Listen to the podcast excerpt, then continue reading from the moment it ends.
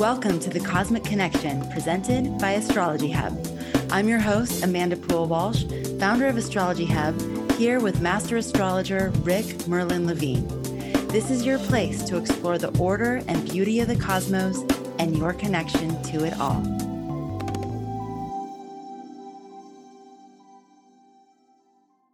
Well, hello, everyone. Well, we are so happy to be here with all of you. I'm seeing people in the chat already. People are excited to be here live. If you're catching the recording, it's going to be just as good. But what we're going to be doing is talking about November. And Rick, your monthly forecasts are very popular. Like people love your take on the astrology ahead. So, because I, I, pretend to know what's going on. Well, you, you kind of do a lot of the time. I have to say, there's a high percentage of knowing what's going on miss that happens with you. Yes. All right. So before we dive in, we need to make a very exciting announcement. Our chart reading extravaganza focused on harmonic aspects is now open for enrollment. So if you've been waiting for this, you can dive in and join us for that class. It is at astrologyhub.com slash harmonics. And I'm going to let Rick talk about the whole experience of this course and what he's going to be offering and teaching and who it's perfect for. Now, so, you said harmonics, but what came up in the title, oh, no, it's harmonic. we had this discussion offline, but yes. either harmonic or harmonics should work. But um, uh, thanks for all of uh, uh, the wonderful people like Courtney behind the scenes who changed harmonic to harmonics uh, either way. Uh, anyhow, I am so excited about this course because, you know, as you know, Amanda, you can throw anything out in astrology, and I love to talk about it. I mean, cosmic bullshit is my favorite thing in the universe. And just because it's bullshit doesn't mean it's not important or not wrong, but it's just that's, I live for that. Now, having said that, where the planet, where the rubber meets the road, where the planets meet Earth, is really the thing that drives my love of all of these wonderful cosmic ideas, whether it's quantum astrology or harmonic aspects or all those things. It's really, are they practical? Do they work? Now, as many people know, we did foundations uh, of astrology, astrology foundation level three, which was a deep dive into harmonic aspects. And what this extravaganza for November is, there'll be four classes in November, is really whether you've done that deep dive or not. It's how do I take these harmonic aspects and apply it to every chart I look at, should I want to find the deeper and wider and the magic that we may be missing? Because ultimately, astrology is based upon patterns, is based upon mathematical patterns. That's what creates life in the universe, crystals, um, from from rock to to computer circuits. It's all done by mathematical patterns or harmonics.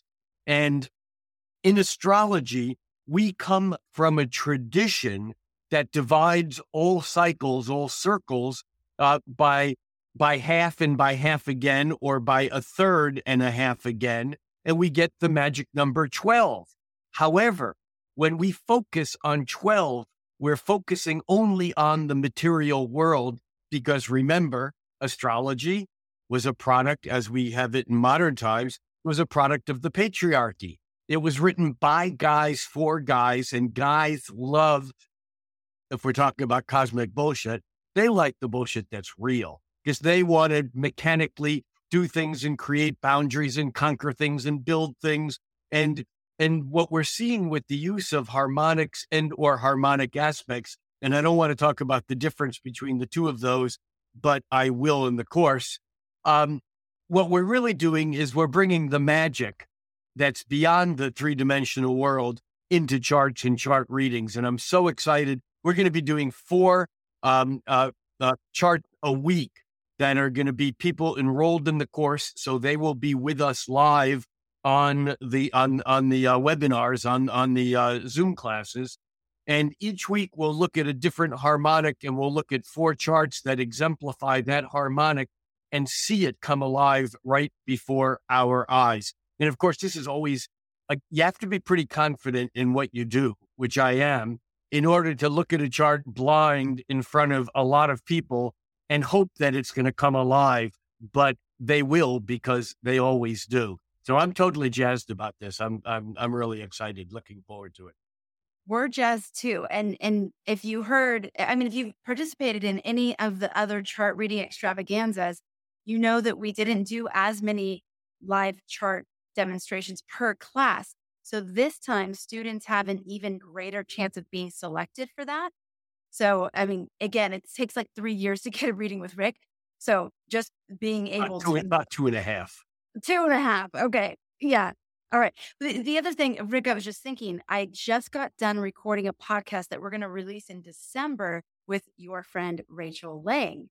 And we were talking about Neptune stationing in Pisces at 29 degrees next year and how important that is and how much that is about accessing these more magical realms within ourselves, within our communities. So it's perfect timing to be having this conversation. And like you said, there is an opening happening where astrology is is breaking boundaries that to, that had been there for a long time just because of the nature of where we're at.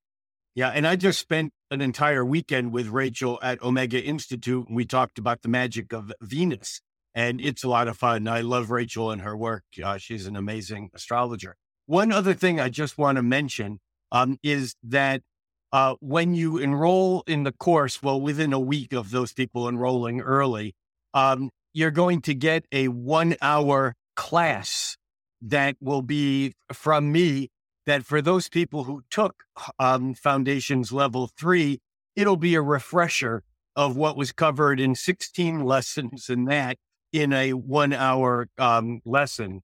But for those people who really don't know what harmonic aspects are and why they should even think about dividing the circle by five and getting quintiles or by eight and getting half squares um, or by nine and getting noviles and, and all these crazy things that for those people who have, have not taken the foundations level three harmonics course, you don't have to because this is like a short circuit right into using them without all the theory. You may be excited enough that you want to go back and then um, and then take the three, um, or you know, the uh, level three and um, and maybe Amanda actually will give some special pricing for the foundations level three for those people who have gone in backwards and have just taken the extravaganza.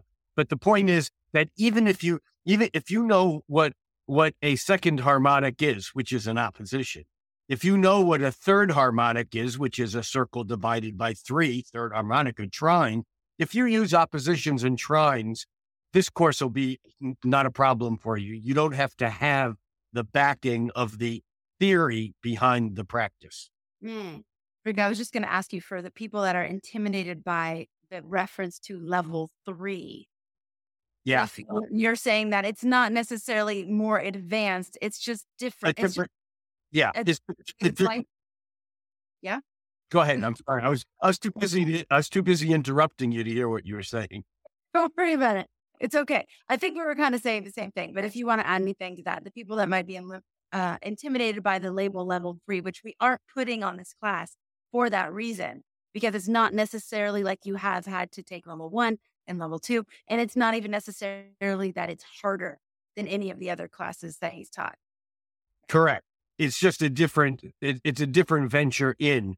And in fact, one of the lucky things that happened to me when I first began studying astrology 50 years ago um, in, in, my late teens um, was that the first astrologers that I read were Dane Rudhyar and one of his students, Michael Meyer, who actually put in quintiles and noviles as part of as just part of it all and and and for that reason i never learned that they were supposed to be less important and they're not.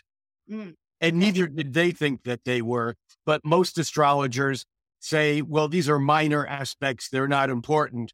Um, all I can say is that what happened over the course of October and what we have in store for us in November.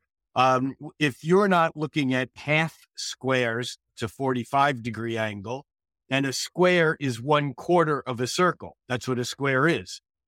90 degrees, 90 times four is 360. If you're not looking at half squares, which are semi half, semi squares, or really they're one eighth because half of a quarter is an eighth, they're octiles. These are harmonic aspects and they are not less important than squares. They're more precision, more laser like, more fine tuned. They're not as wide and open as a square and a trine. But boy, once you see them in operation, whether we're looking at mundane world events or whether you're looking at someone's chart, you get, I mean, I'd no sooner do a chart without these harmonic aspects than I would without Mars. That's how important they are. Okay. I mean, by the way, and if you did a chart without Mars, it would still work because the universe is fractal and you can fill in what's missing with the other patterns. So, you know, that's the crazy magic of it all. You can do a really good astrology reading without knowing someone's birth time and just know their sun, um, their Mercury, and their Saturn, for example. That's enough to go on. You know, you may mm-hmm. not have the detail of the hologram if you had, you know, the more information. Anyhow. Okay. Well, class starts mid-November. You can register now, astrologyhub.com slash harmonics. If you register now, you'll be one of the first to get that one hour lesson that we will be releasing next week. So, and am I correct in assuming or that that inner circle and um and my Patreon uh subscribers yeah. are both getting discounts? And if you're a Patreon subscriber, you'll get that discount in the next few days. That discount yes. code. Exactly. Inner Circle members and Patreon members for sure. Yeah. Okay. Okay. Well, let's talk about November. I know you finally landed on a title for October, which was It's uh, All Too Much. And it was or is. Yes. Yes. you know, when we talked about October, I still stand by what I said. And that was that October, looking ahead back from September's perse- perspective, was total noise. I think I shared that saying, what kind of noise annoys an oyster? A noise, yeah. noise, a noise, an oyster. October was noisy. And it doesn't mean, you know, like in, in, in, a, in a disease state, a chronic Chronos, chronic Saturn, Chronos, a chronic illness is really serious because it, it, it, it, it exists in time. An acute illness is something that pops up and then disappears. But an acute illness can take you out. Eh, you know, just because something is acute doesn't mean that it's unimportant.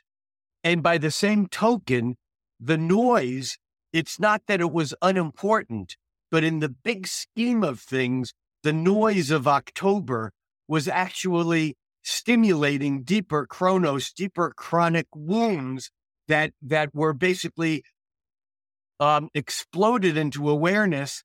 And and it's still my suggestion, even through the month of November, we have lots of movement of Mercury, Venus, Mars going forward really fast.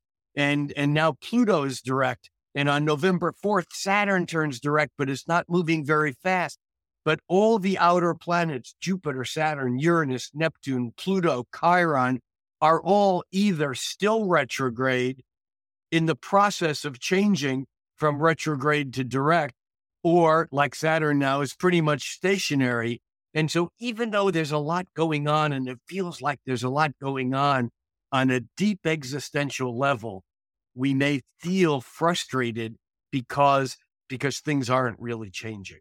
And and I think that that holds still, or that that still holds for the month of November. We're getting a little movement, but you know, Saturn turns direct on um, on uh, November fourth, and and the intriguing thing is that on November 1st, Saturn is at zero degrees of Pisces in 31 minutes. By the 1st of December, Saturn is only at one degree of Pisces, seven minutes, meaning it barely moves a half a degree for the entire month. Pluto, which just already turned direct, Pluto is at 28 degrees zero zero minutes on November 1st. By December 1st, Pluto is only at 28 degrees 30 minutes, meaning that even moving direct in an entire month, it's only moved a half a degree. Uh, I mean, and the same with Uranus and Neptune. I mean, Neptune moves a quarter of a degree for the entire month. Um, so these outer planets are all, even Jupiter moving faster than any of the other outer planets is at 10 degrees at the 10 and 10 and three quarter degrees at the beginning of the month. It's at seven degrees at the end of the month. It still moves only three degrees for the entire month and it's moving backwards or, or retrograde. So there's not a lot going on on a deep existential level. We're still dealing through the month of November with a lot of noise. I think the biggest difference between October and November is that the noise that we were dealing with in October was noise to um, was was stressful noise to Pluto, in particular Mars square Pluto, which was exact on the day that um, Hamas um, uh, launched their attacks, and and then the Sun and Mercury are also through the month were squaring Pluto. So we had Pluto stationary all month with planets bumping up against it, and in November we have instead we have action of planets um, that are happening towards Jupiter, Saturn, Uranus, Neptune. It's a more widespread spectrum. It's not just this intense survival, life, death uh, struggle um, for power. Pluto being power, we certainly saw that in the halls of the United States Congress, which, as of today, we're recording on October 25th, that it appears has been um, whether we like the result or not, the um, it appears that it has been at least for now resolved. So that's what we have stepping into the month. It's almost like during November we get direction, and and my working title um, for um, for the month of November is finding our way, because planets begin to move into Sagittarius, into Libra, and we begin to get a sense that there's a longer trajectory, but but we're still finding our way. We haven't found it. We're not on our way. Rick, do you see an escalation of what has been unfolding or does because you're saying that it was more stressful kinds of noise in October, more acute. Are you seeing that sort of dissipate in November? I, I honestly, I, I can't answer that question. I mean, I know what I would like to see as yeah. all of us. Uh, I mean, ultimately, I don't care what side of what political coin anyone is on. And when I say I don't care, I just mean that violence and human suffering created by human gut level emotional response to me is a product of archaic man, archaic human, and there's no room for it in our world. Now, having said that, people still have their perspectives and their point of views and their gut reactions. Um, but but I don't see the same pressure on Pluto, although as Saturn is stationing and it begins just inching forward, um, we may see some some solidity occurring that again in the United States Congress as of today. Um, and again, I say whether you like it or not, at least there's not this total three weeks of total craziness of unsettled power struggle who's in charge. The people in charge may not be the people that we want in charge. That's a personal political decision. And as far as I'm concerned, I have my strong political beliefs, but I don't care if yours differ from mine as long as we're willing to talk to each other. as long as you know as long as there's communication uh you know that's part of the what makes things go forward. And so so i i don't know whether things are going to get worse. And when you say worse it's worse for who? Because well, there's whole... exacerbated not necessarily exacerbated. That's a good word. And um yeah and and even exacerbated you know sometimes when you suppress an illness, it feels better on the surface, but the body itself is in a deeper level of unexpressed stress. I, I, I, I don't know. I mean, I, I know there'll be people who, uh, there are people who have very strong perceptions. A lot of people project the worst onto the worst onto the future always because the fear is what it is that's projected. Um, and I, I don't know. I know that there's no Mars Pluto square next month like there was last month. Mm, okay. And I can attest to your willingness to talk through all these different issues that we've been polarized on for the last few years. You and I have had some really amazing conversation where we might not be necessarily seeing it the same way, but we can still talk about it. And that's the best. Yeah. And and I agree. Like if if we as humanity can get there, that and starting in our own homes and our own relationships and our own backyard, that definitely that's a step in the right direction. Right. And of course the problem um, is that once one steps into what Eric Hoffer, um, who wrote a book called The True Believer, once one steps into the true believer realm, and I don't care what that belief is, it could be an amazingly good belief. But once one steps into that realm, then there's no dialogue, you know, and, and the true believer is really no different than the true denier. Um, in other words, if one is in denial um, over anything, and of course, this is part of the whole origin of 20th century depth psychology, is finding those things that we don't even know we're in denial over. If someone says, Oh, you always do blah, blah, blah, blah, and you know, I don't. Well, yes, you do. No, I don't do that ever. And the other person goes, Well, everyone, everyone knows you do. No, I don't. You know, that's Eh, that's still denial. that's that's repression rather than suppression, which is maybe a step better. Yeah, I know I do it, but I try not to, but I still do it. Either way, it's still a function of the true believer who can't have a dialogue. And, you know, and that's really one of the things that maybe we can hope to reclaim um, during this whatever this crazy process is that the planet is going through. We're not going to resolve the issues because people have very different perceptions of what's going on. Mm-hmm. Enough there. Let's talk about November. Well, we are talking about November because right. part of what November November is. Um, and and I, go, go ahead we start off November still in this eclipse season. And I know I know your astrology isn't always like as eclipse focused, but we do we will have had the final eclipse of the season and we'll be still in that 2 week period that's considered eclipse season.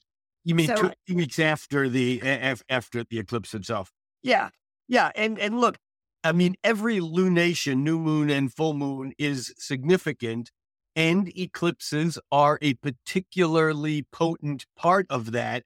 And the reason is, and the ancients knew this, and, and, that is that even though you can't look up and see the north node or the south node of the moon, that when the moon is close to the north or south node and it's new or full, that's when we have an eclipse. And the node is kind of like where the ripple of of of of the splash made by, by the earth going around the sun and the splash made by the moon going around the earth when two ripples go outward and cross each other they create these points that where the ripples intersect that are called nodes latin for knot um, and not k-n-o-t not not n-o-t but these knots are actually how reality gets tied up. And it's almost like we, our physicality is made by, by ripples of, of subatomic energy that is rippling and crossing each other hundreds of, tr- actually, um, trillions of trillions of times every second. And they create the illusion of physicality, which is really light tied up in knots. We are light beings, but the light is like gravitationally trapped and tied up into these into these energetic knots. That's why astrology works. When you look at a chart, you're seeing the shape of the knot. You're seeing how the knot is tied up in physical reality. And so when there's a new moon or a full moon tied up with it, with one of these knots, they're like vortexes that take us into other dimensions, like um, black holes and wormholes that that kind of alter our understanding of time and can be uh, very, very significant. And yes, November starts off still in that realm. And I think that the other thing that is highly significant um, is that November also starts off with um, one of the pieces that's active during um, during the um, the the eclipse, and that is that Venus um, is trining Uranus, and that Venus trine Uranus is part of um, a, a a deeper energy that I think will be with us through the month. But Venus made the exact trine. Um, I, am saying made as if this is already November. Again, we're recording this on on on the what is it, the 25th. But on October 31st, Venus makes an exact trine um, with with with Uranus, and I think that that energy, even though Venus and Uranus are both uh, when the trine happens, Uranus is a bit wild card, card disruptive, whatever. But Venus is moving from a trine um, to Uranus um, over the first week of November to a trine to Pluto. And, and because Uranus at 21 degrees of Earth Taurus and Pluto at 28 degrees of Earth Capricorn um, those two planets moving very slowly are coming to an exact trine over the next four years. So we're talking a very slow moving energy. But as Venus moves through Virgo, it first made that trine or makes the trine with Uranus on the 31st of October, and then it makes a trine with Pluto on November 6th.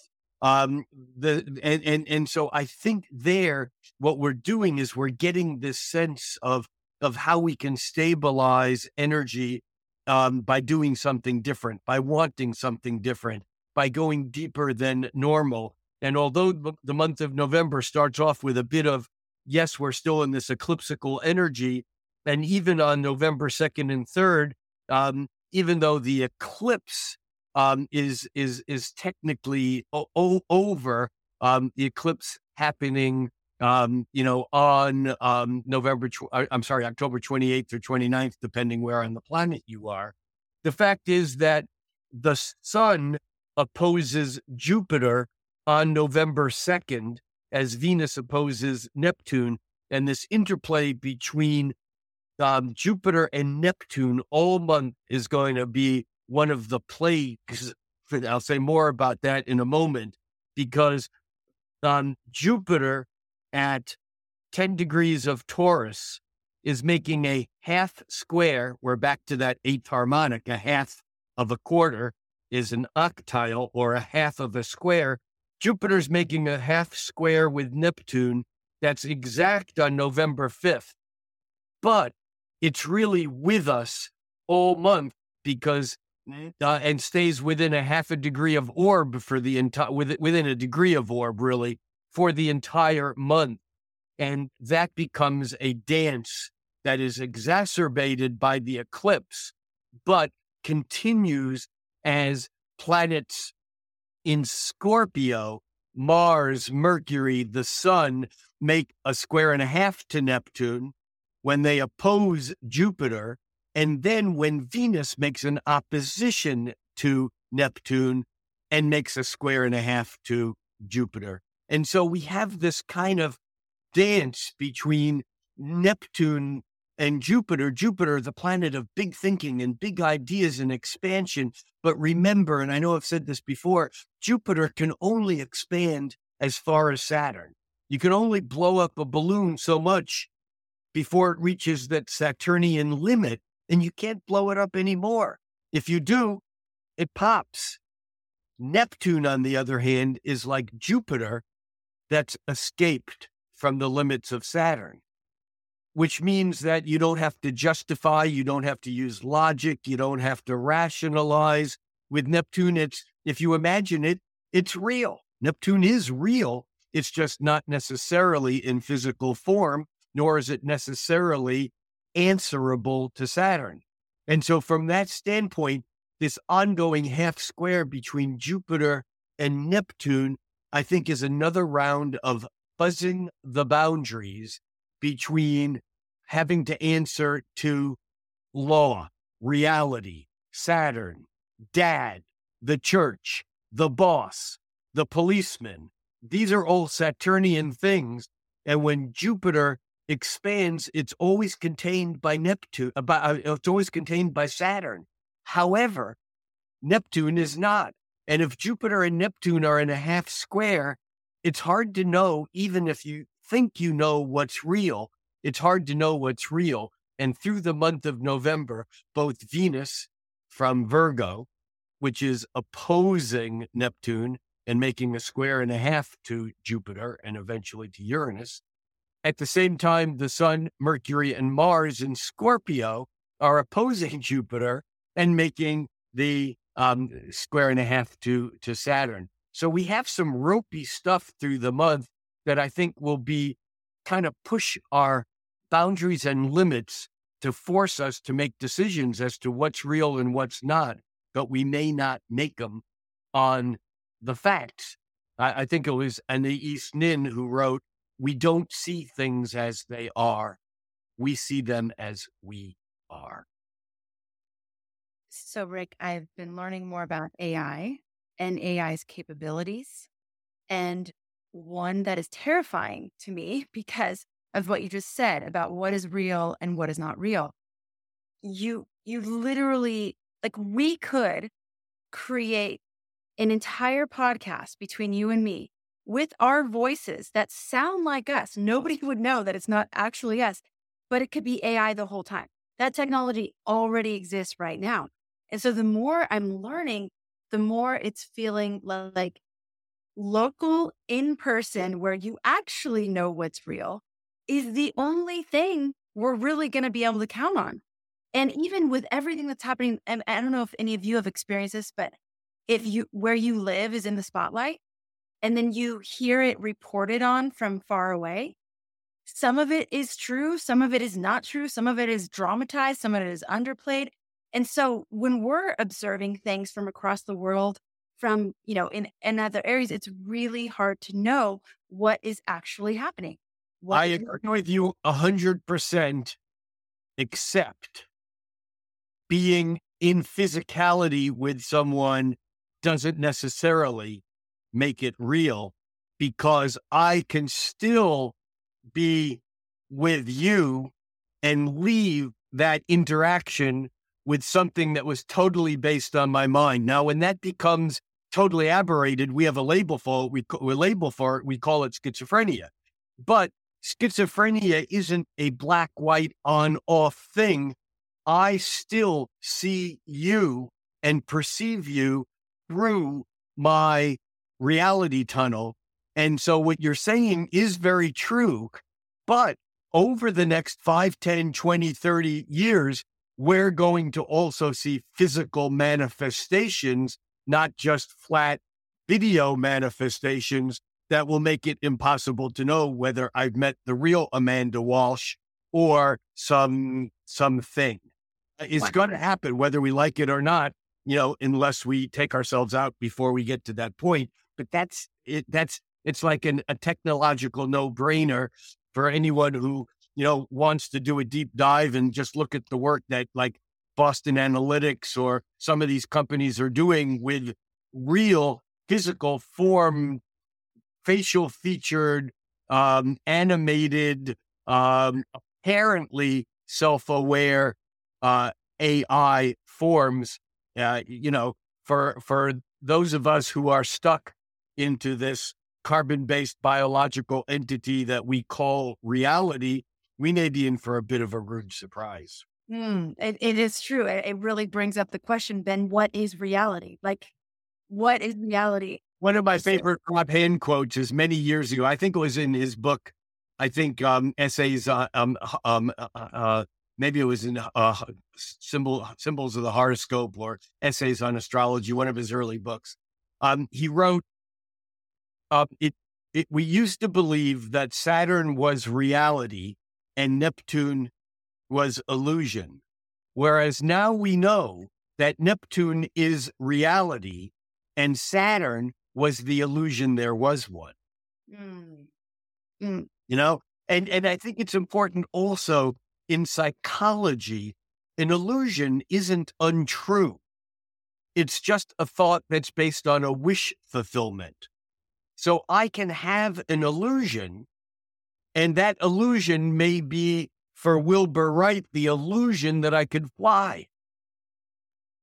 But you can't say that that illusion wasn't made into Saturn. You see, because Neptune's job is to create a metaphysical scaffolding upon which Saturn can crystallize form. Hmm. And I this is somewhat what November's lesson is, is this dance between, you know, between uh, imagination and form. Uh, mm-hmm.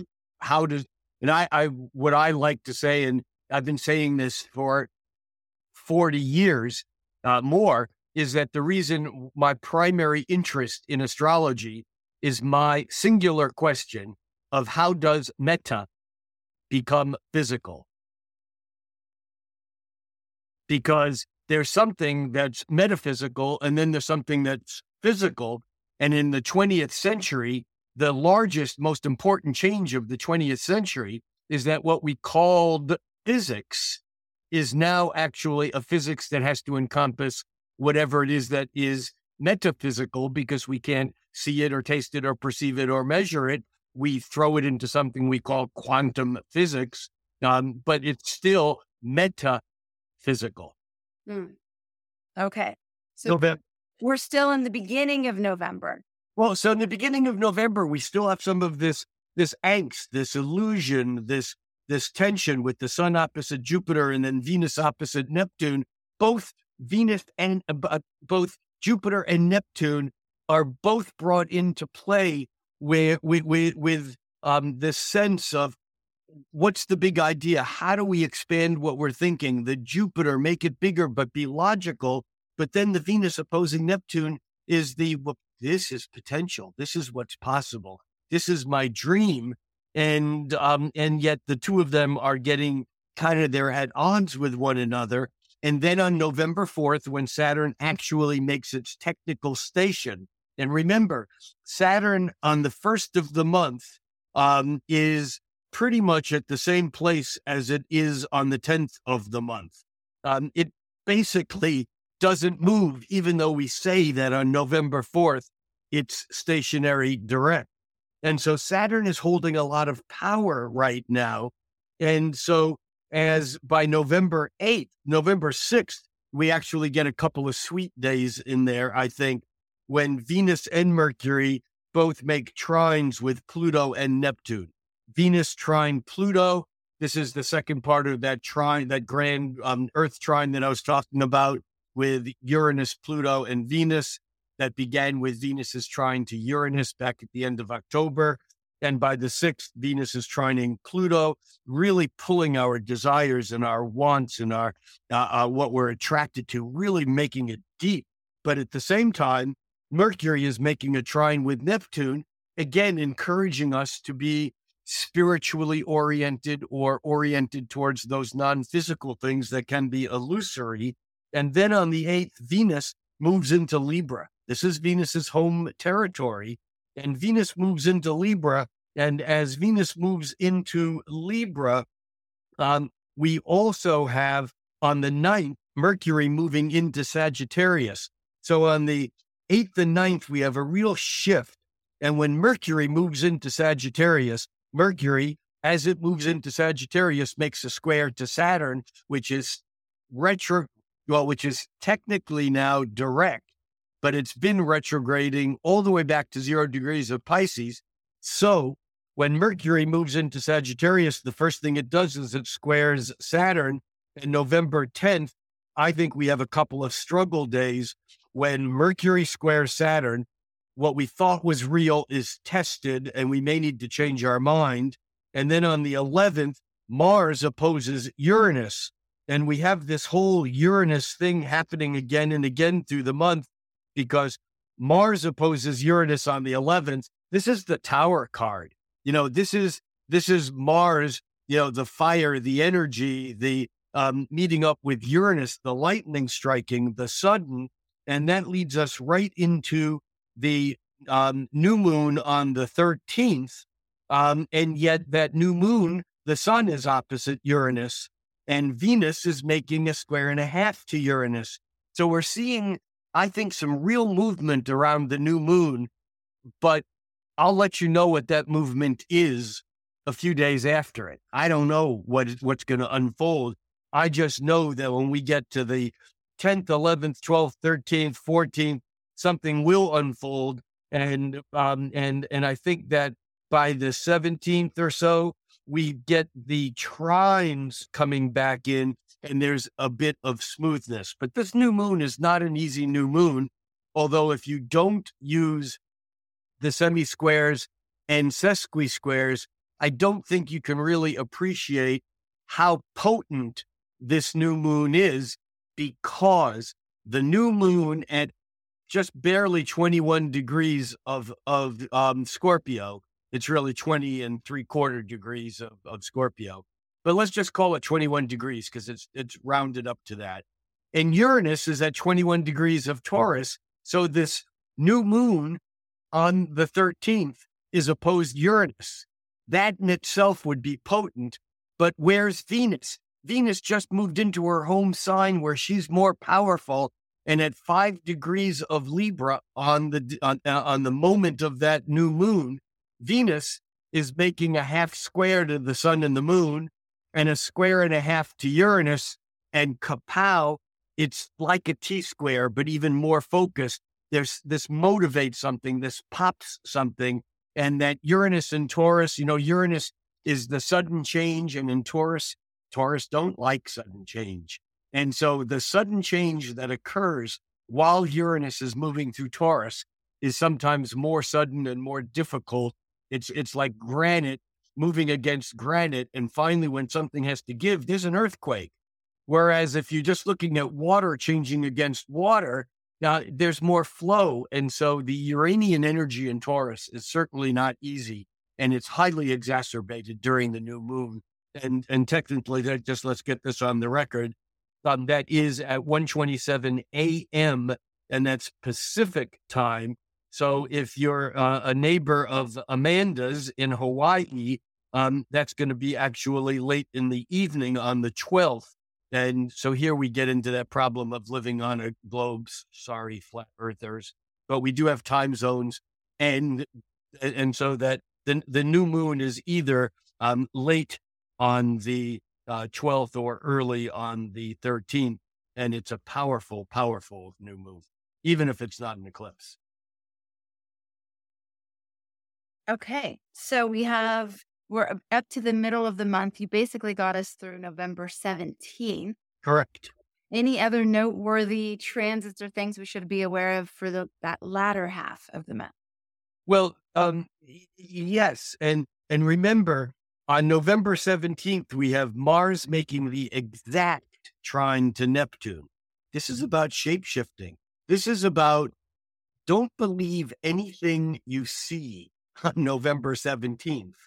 And also, don't believe anything that you do. Tell people that just because I'm doing this, don't think that this is actually what's happening.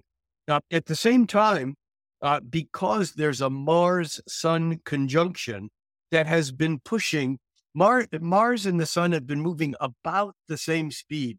The sun moving a little faster than Mars, and and and they've been within a couple. Of, I mean, well, look on on November on on November first, um, Mars and the sun were about five degrees apart, and by the thirteenth, um, they're they're like about a degree, a little bit over a degree apart. And on the, and that's on November 13th at the, at the new moon. On the 17th, they actually align and they align while Mars and the sun are both trining Neptune, which means that we have to be careful about what we think is real. On the other hand, man, if you want to create a piece of art, if you want to write poetry, if you want to communicate with someone your dreams, your hopes, your the magic. I mean, this is uh, November 17th is a bit of a magical day. Um, and the sun is lined up with Mars, so it can be physical. Um, but um, but we need to just be aware that there's this whole grain of um, of salt. We need to salt is a good Saturnian thing. The salt is contractive. Salt pulls things in. The salt of the earth.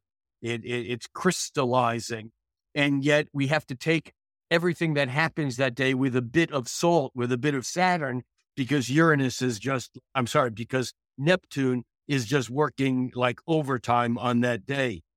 By the uh, 18th, we have um, Mercury making a half square with Pluto. Communication is intense and there's problems. There's interactions that may be um, difficult. Um, and by the 20th, we have a bit of a smooth day on the 20th because the sun is making a sextile with Pluto and Mercury is making a trine with Chiron. In fact, on the 21st, Mars moves into that sextile with Pluto.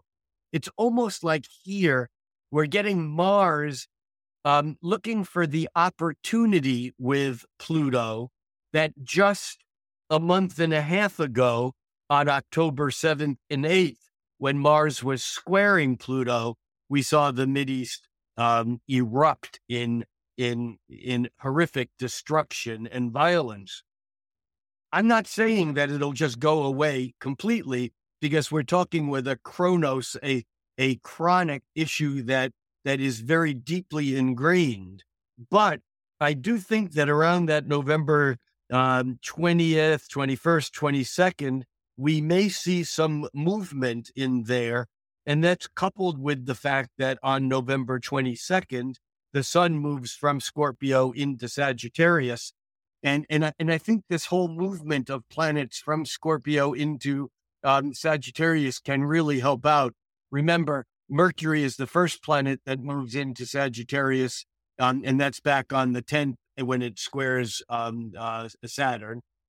Excuse me. And then we have um, um, I'm looking at a chart here that I just all of a sudden animated and it ran away. Um, uh, there it is. And then we have um, Mars and the Sun both moving into Sagittarius, the Sun on the 22nd, and then Mars on the 24th, 25th.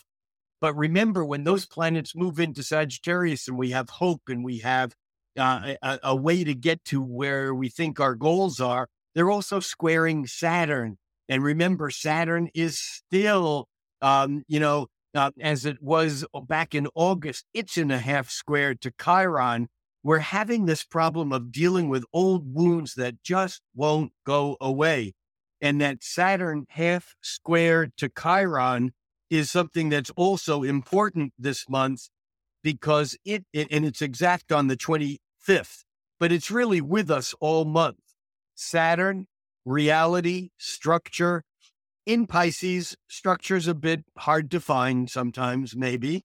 Um, but that half square to Chiron was exact back in February of, of this year. And then on the retrograde, it was exact again in mid August. And now at the end of November, it's exact the third and final time. And this makes forgiveness, it makes being forgiven, it makes finding the healing to an old wound difficult. It makes learning and teaching difficult, especially since the sun and Mars, right around that same time as they move into Sagittarius, are squaring Saturn.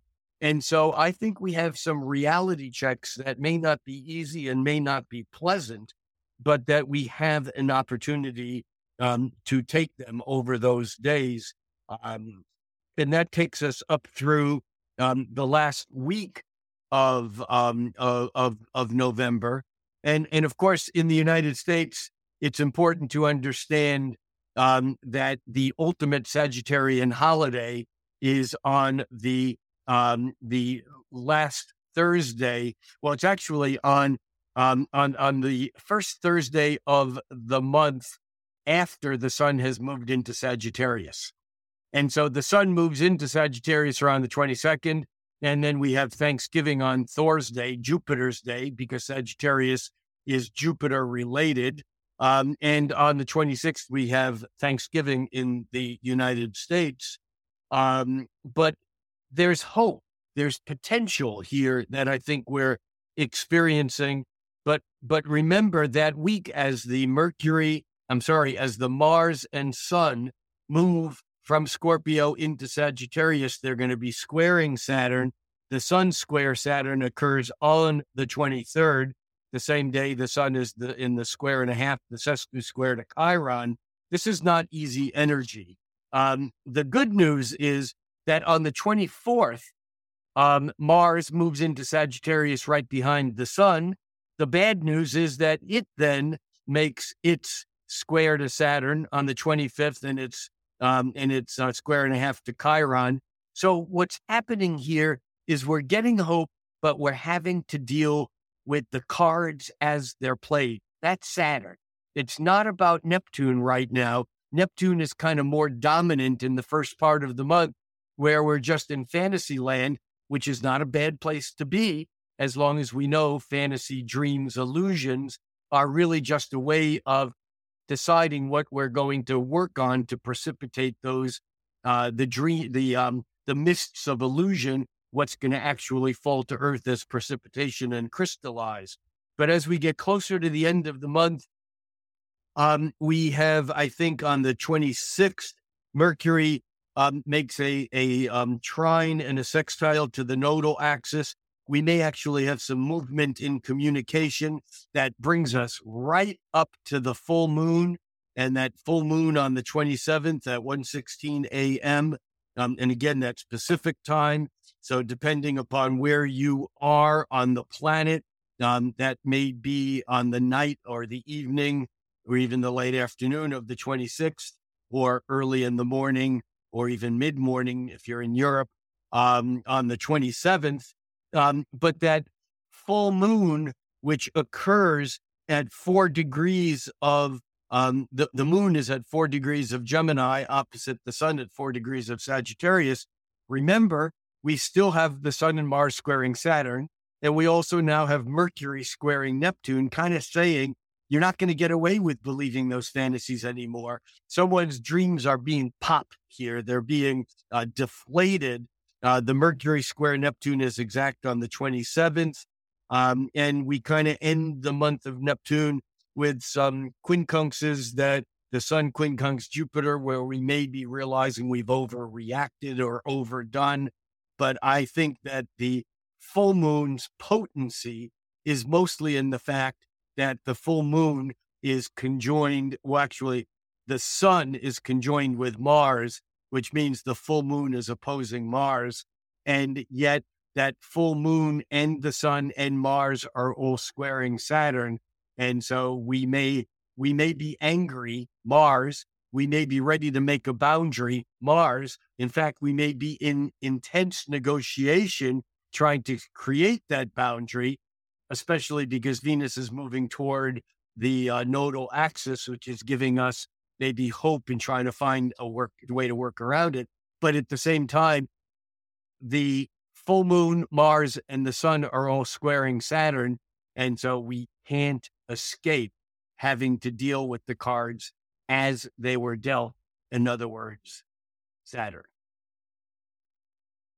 All right. Now that you've gone through the whole month, do you have any more clarity on what that guiding theme or thought or kind of bottom line is, the, the through point for the whole month? There was um, a cartoon many, many years ago based upon a commercial that was on, I don't know, radio, TV. Um, uh, I mean, in my childhood, and it was a commercial for, at that time, the leading supplier of um, cassette tapes. Um, you know, because there was no disc, there was no computer digital recording, and and the company's name was Memorex. They're still around, and the commer- and, and the cartoon um, was based upon a commercial because Memorex's um, advertising slogan was, Is it real or is it Memorex? And the cartoon was a little girl walking down the street holding hands with apparently her dad and saying, Dad, are we, are we real or are we Memorex? Now, somehow that was very prescient as to what's going on with the dance between Jupiter and Neptune and Saturn and Saturn and Chiron, because the question becomes almost like um, we're getting to the point where there's so many issues where we culturally have totally bifurcated on. We talked about this at the very beginning, but not using this language, where where they're extreme this or that, and there's no communication because if you're this, then you obviously are just stupid because it's obviously that. But if you're that, you look at the person who's saying this, and they're obviously uneducated and idiot, and they don't know what's going on. And so we have this black white extremity, and that would be less problematic if it was only over one issue. But we mm-hmm. have it over 10 different issues, and the black white or the extreme yin yang, or however you want to bifurcate it, isn't always the same answers for every different issue, even if the people are the same, which makes it, you know, totally crazy. And I think that during November, we may have our like like like the dog that pooped in the house. And I know this isn't necessarily um, modern animal behavior, but when I was growing up, you'd take the dog and you'd put their nose in it and say, "No, don't do," you know. And in a way, I think that we are all, I don't care what the issue is, whether it's whether it's political, whether it's Trump, whether it's vaccines, whether it's UFOs and ETs, whether it's flat earth and I, I don't care. I think that we're all going to have our nose rubbed in something. Wow. So what do you recommend? Keep an open mind, flexibility, you know, uh, I, I, I tell my regular students, my Patreon um, supporters, um, you know, that if you have a teacher who has all the answers, get the hell out of there. Mm. Because anyone who knows what's going on does it. Mm. You know, it doesn't mean that we can't. I, I mean, I think I have some good information on some things, but I mean, you asked me at the beginning, so is it going to be like this or that? And I have no problem at all saying, I don't know. I don't know. You know what? You know what? People compared to giraffes have short necks. No. I don't know.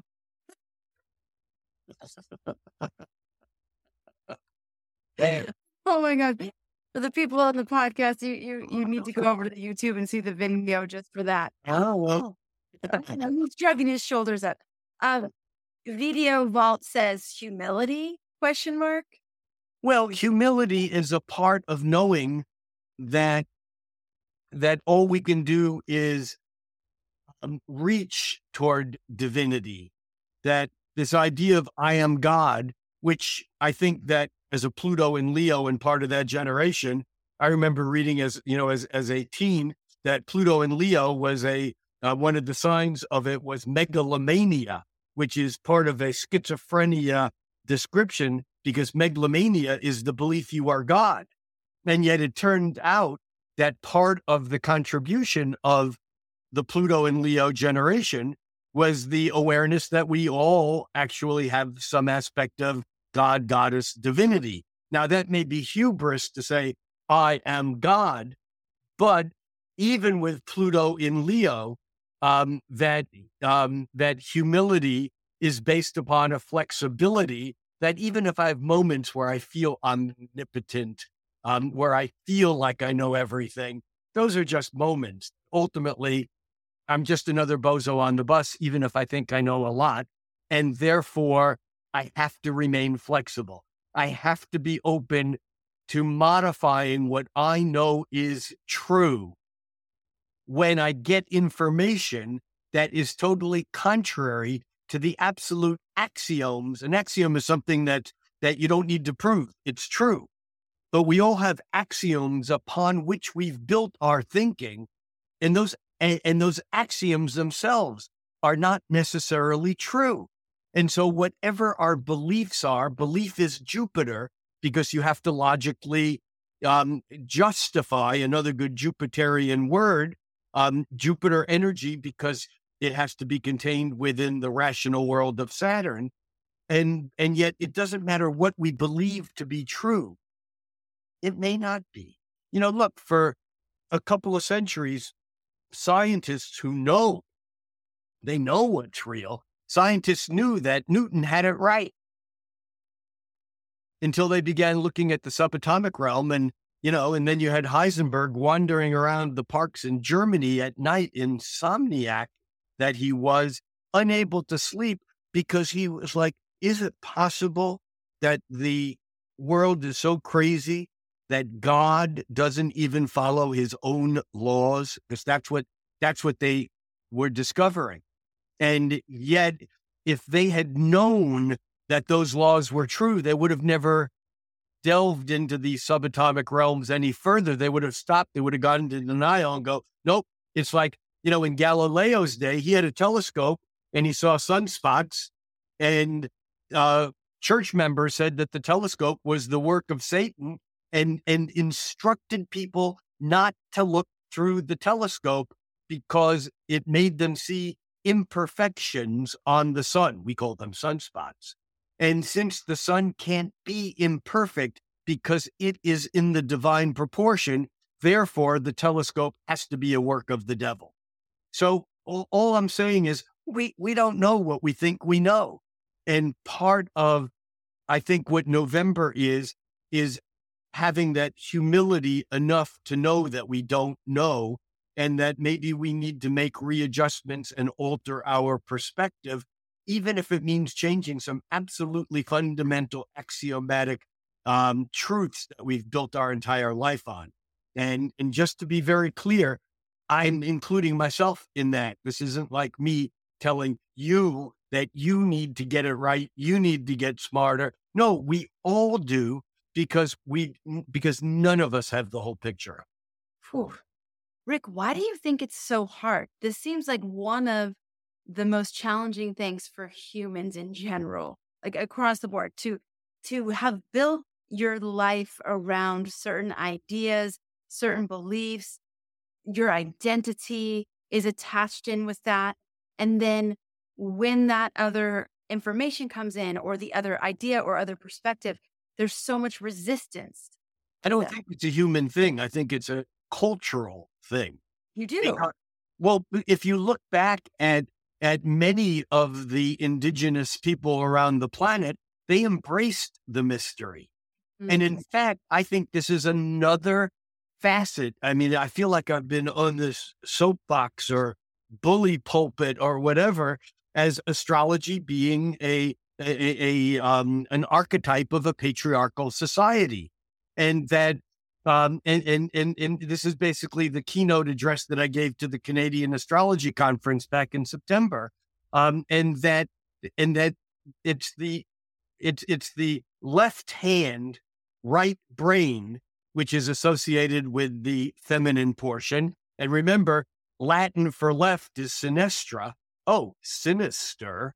And the right hand, which is connected to the left brain, which is the logical, rational part of the brain, rather than the part that is the feminine um, yin energy, which is more embracing of simultaneity and mystery and emotion, which is not logical, but it's the left brain right hand that has suppressed and has overtaken the other.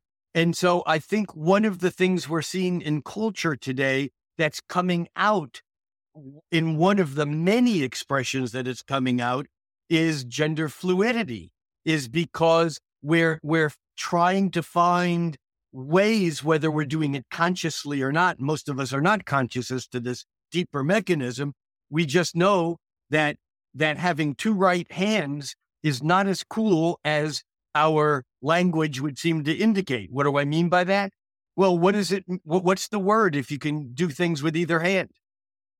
Ambidextrous. Dexter yeah. means right. So ambidextrous isn't using either hand.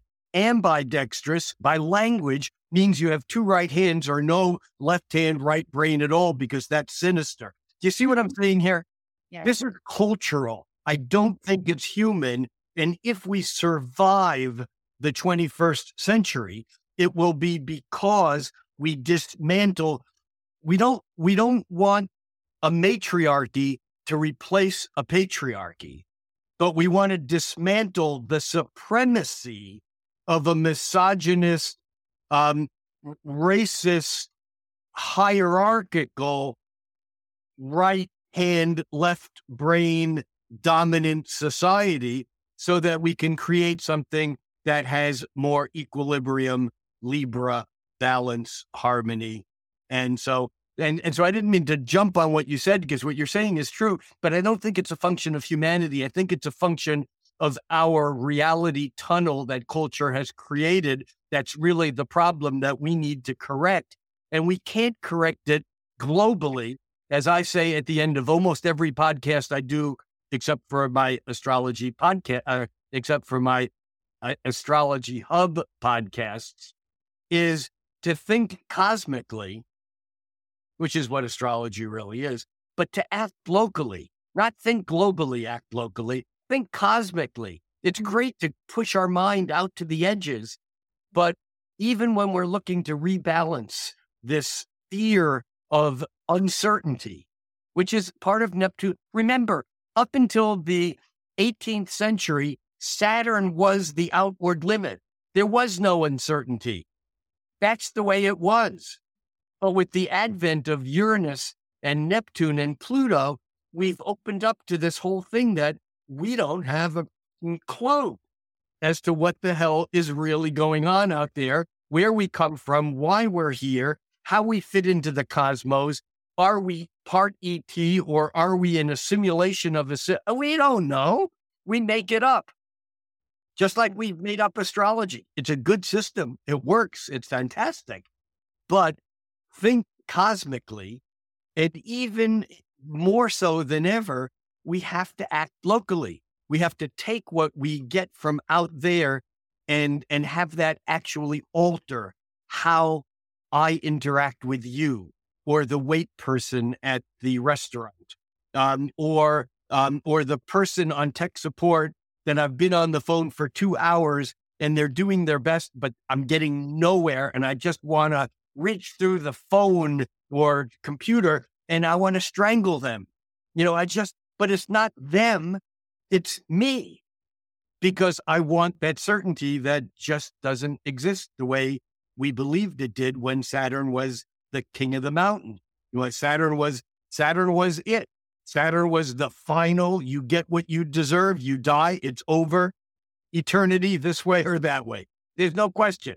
And then along comes Pluto and goes, well, wait a minute, eternity may be more dynamic than here. What about that? You know, so we live in a different world than we're coming from. And I think that this need for certainty or this aversion to confusion and confusion is a fantastic Neptune word because one of the underlying factors of Neptune, although it's a spiritual and it's dreams and imagination, Neptune is also fear. You know, Mars may be acting on that fear and doing something about establishing a boundary, anger, but but Neptune is the fear of being uncertain and not knowing. And that uncertain and not knowingness comes from this word, confusion. What does confusion mean? Well, what is what is con? With conjunction with. And what about fusion? What does that mean? Together? Exactly. So what's the problem with coming together? Hmm. The ego don't like that shit because the ego needs separateness to ensure its survival. Now we come back to the right hand, left brain and if I don't know where I end and you begin, I, I we we we might call that love, but love is confusing because it disintegrates the boundary between self and other. Do you understand what I'm saying here? Yes. Wow. You're all getting this too. Yes. this is why Neptune is confusing. And mm-hmm. this is why some people need to close themselves off from what we might call individual personal love. Obviously, Neptune is also agape, you know, universal. You know, I may hate humans, but I love humanity, which is a good Aquarian line that my old astrology buddy Jeff Jawer used to say. Uh, Aquarians uh, uh, love humanity, but hate the humans. Um, but the point is that in an individual one on one basis, sometimes because of our former experiences, we do find a place in our life where we close ourselves down and we go, I'm not going to be confused by love because it always ends with my heart hurting. Yes. Oh, okay. All right. Let's go back. I want to thank you for jumping on that comment I made because you you illuminated something for all of us. And I and I think it's probably really true. And that this aversion and coming back into this confusion thing, this aversion to living in the mystery, living in the unknown, living in with really humility, it takes humility. Does and, it, um, and somewhat of a childlike curiosity. Because it because if we approach life with that more childlike like curiosity, we don't assume that we have to know or should know. We're just open to learning. And and I, I think it, that's kind of what I'm taking away from from like if I were to sum up everything you said for November, these keywords of humility, flexibility, open mindedness, being willing to modify what I know is true, what I know is true, you know, what I absolutely am attached to being true, right? For my world to make sense. Being, be open to that being modified or even deleted and totally changed, right? Um, and. Being open to the, the thought that whatever my beliefs are, they may not actually be true. And having this I am okay knowing that I don't know everything. And Niels, Bohr, Niels Bohr, Niels Bohr, the founder of, you know, the guy who kind of figured out the the uh, quantum, what we call quantum physics, um, once said, "The opposite of true isn't necessarily false." In other words, something that, things that can, things that are mutually opposite can can both have truth. Mm, yeah, yeah, exactly. Okay, well, uh, so I guess we're all open to confusion this month, and knowing that it there will continue to be this sense of confusion, but with a new spin on that, with fusion, with oneness, beyond the ego structure that wants it all to be in these little compartments and boxes and all make perfect sense.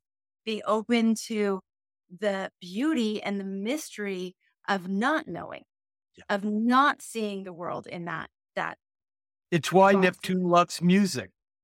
Mm. Because with music, we're not logically thinking. We're going out of our right hand, left brain into our left hand, right brain into the sinister world of emotions. But it's mm-hmm. only sinister as labeled by a patriarchal language system. Whew. Okay, new frontiers. This is all. I, I made the comment the other. I think it was in the inner circle, but for a lot of years, like 2020 to 2022, tw- in the first part of 2023, it has felt like we've been in the dismantling and in the you know seeing things, you know, veil lifting, whatever you want to call it, but a lot of like deconstruction it finally feels in the astrological language that I'm hearing from you, that I'm hearing from other astrologers. We don't have it all figured out yet, that's for sure.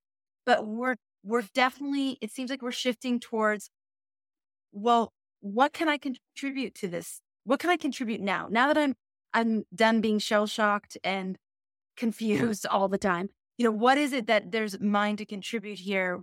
What what do I want to do with all this information with being in this new sort of sense of reality. Exactly. And it comes down to how do I respond, not react, because a yeah. reaction is what happens in your gut.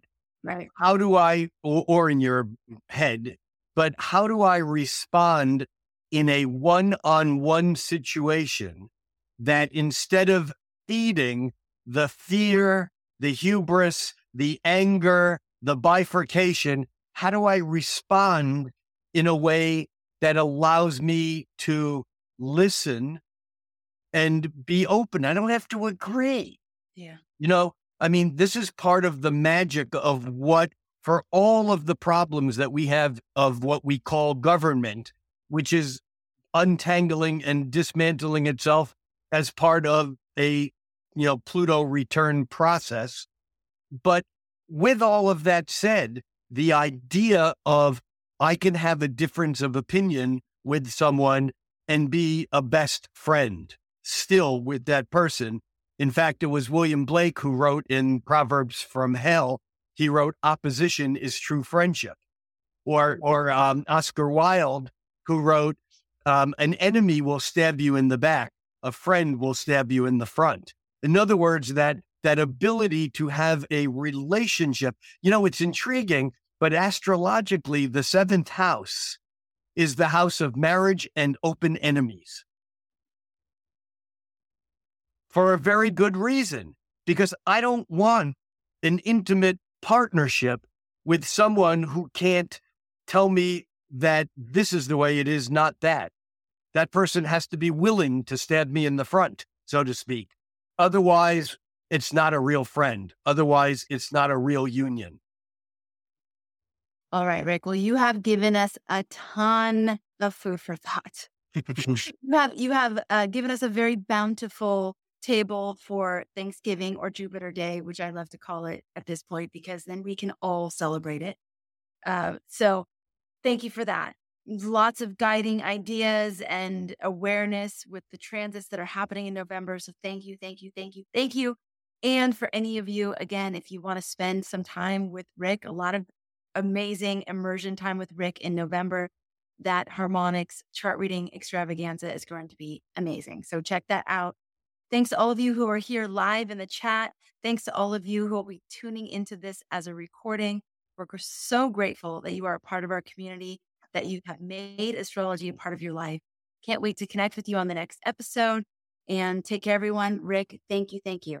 You're amazing. Thank you. Thank you all for being here and being open. Yes. all right, everybody. Take care. See you soon. This podcast is presented by Astrology Hub. You can learn more and find all of our shows at astrologyhub.com slash podcast. If you enjoyed this episode, please rate, review, and hit subscribe on your favorite podcast platform so you can stay up to date on the latest episodes and help more people find the wisdom of astrology. Thank you for taking the time to do this now. Thank you for being a part of our community and for making astrology a part of your life.